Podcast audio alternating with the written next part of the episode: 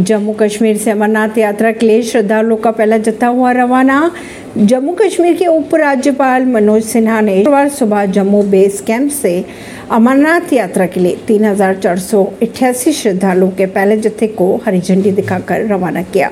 तीर्थ यात्री पहलगाम और, और बालटाल के लिए रवाना हो चुके हैं। दक्षिण कश्मीर में भगवान शिव के 3,880 मीटर ऊँची गुफा मंदिर की यात्रा करेंगे।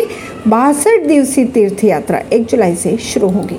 सुरक्षा के कड़े बंदोबस्त के बीच अमरनाथ यात्रा के लिए रवाना किया गया पहला जत्था। बम बम भोले और भारत माता की जय के नारों के बीच यात्रियों में दर्शन को लेकर खासा उत्साह और जोश दिखाई दिया। बात करें अगर सुरक्षा के इंतजामों की तो सीआरपीएफ के एक बटालियन के कमांडेंट हरिओम खरे के अनुसार अमरनाथ यात्रा के लिए सीआरपीएफ पूरी तरह से तैयार है। यात्रा के लिए चप्पे चप्पे पर फोर्स और पुलिस की तैनाती की गई है। इसके साथ ही डॉग स्क्वाड भी है। यात्रियों के साथ सीआरपीएफ की बड़ी टुकड़ी जाएगी।